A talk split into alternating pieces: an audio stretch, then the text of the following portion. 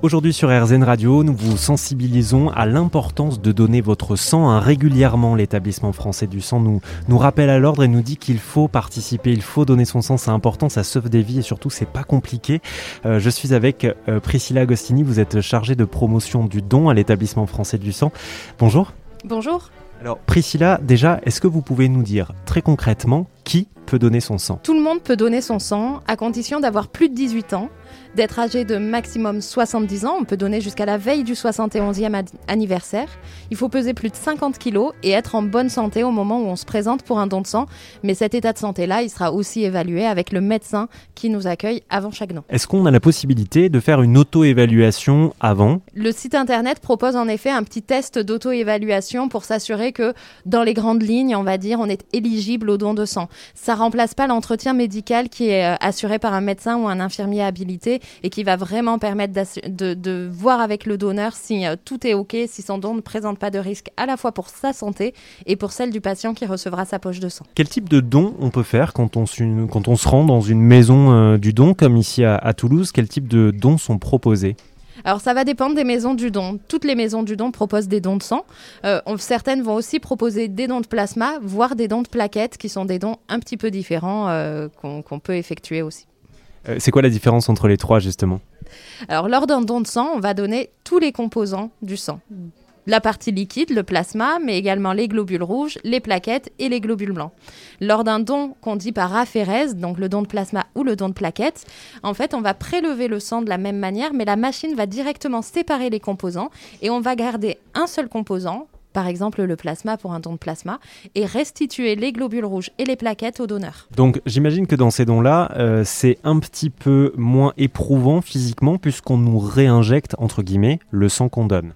Exactement, en fait, euh, c'est notamment les globules rouges, euh, c'est la partie qui est un peu la plus longue à reconstituer lors d'un don et celle qui peut être la plus fatigante, même si on est d'accord qu'on on récupère très vite dans un don de sang. Mais là, en fait, les dons paraphérèses nous permettent de, prélever une quantité plus importante de plasma ou de plaquettes sans fatiguer le donneur, puisqu'on lui restitue notamment ses globules rouges. Est-ce qu'il y a des choses à savoir avant de donner, euh, par exemple être à jeun ou bien s'hydrater, ou voilà, des prédispositions à prendre avant de se rendre dans une maison du don? Alors c'est important d'être euh, jeun, d'avoir mangé normalement et d'être surtout bien hydraté avant de venir donner son sang. Et il faut se présenter muni d'une pièce d'identité. C'est tout ce dont on a besoin. Ensuite, nous, on prend en charge le donneur du début à la fin.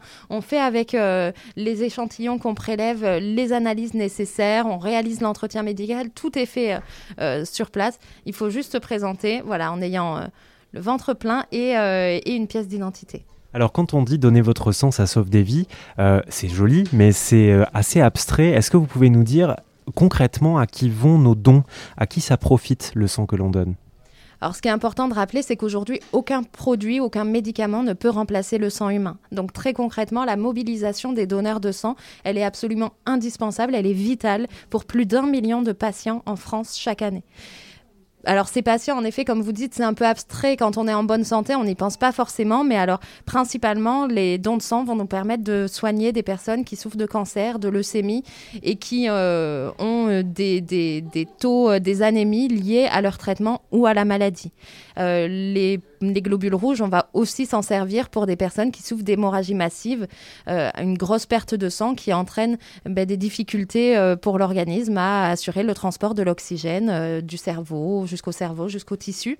le plasma, il va aussi servir beaucoup à fabriquer des médicaments, des médicaments pour les personnes hémophiles par exemple, ou pour les personnes qui souffrent de déficit immunitaire, c'est-à-dire qu'elles n'ont pas les défenses immunitaires que nous, on a naturellement.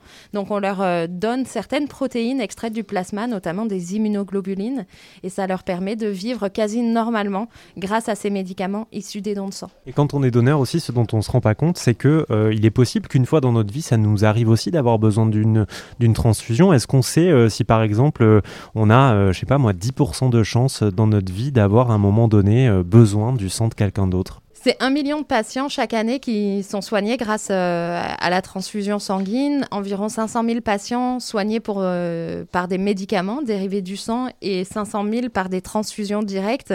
En effet, on peut tous en avoir besoin un jour. Euh, une maladie, un accident, un accouchement, une hémorragie de la délivrance. Voilà, ça peut tous nous arriver. on n'est pas à l'abri, donc c'est d'autant plus important quand on est en bonne santé de partager cette chance avec ceux qui en ont besoin. Très concrètement, comment ça se passe un don à partir du moment où on, s'installe euh, sur euh, euh, un espèce de petit lit où on est prélevé, hein, comme le font les donneurs qui sont juste à côté de nous à la Maison du Sang à Toulouse Qu'est-ce qui se passe? C'est quoi les étapes après? Alors, lors du prélèvement, le donneur, il est installé sur un lit de prélèvement, vous voyez, qui est euh, parfaitement confortable. Euh, l'infirmier va lui poser un garrot, ensuite désinfecter le point de ponction avant de réaliser euh, bah, la petite piqûre.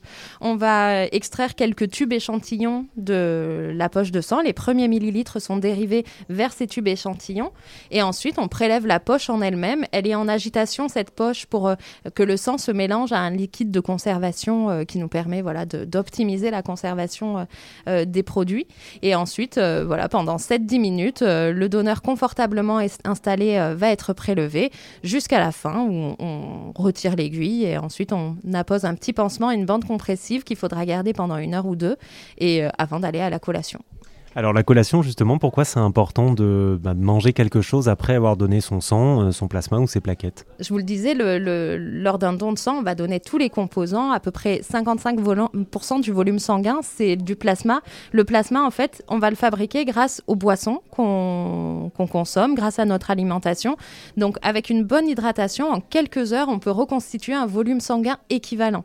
Donc ça, c'est la première étape de bien se réhydrater. Et après, la moelle osseuse va refaire toutes les cellules sanguines.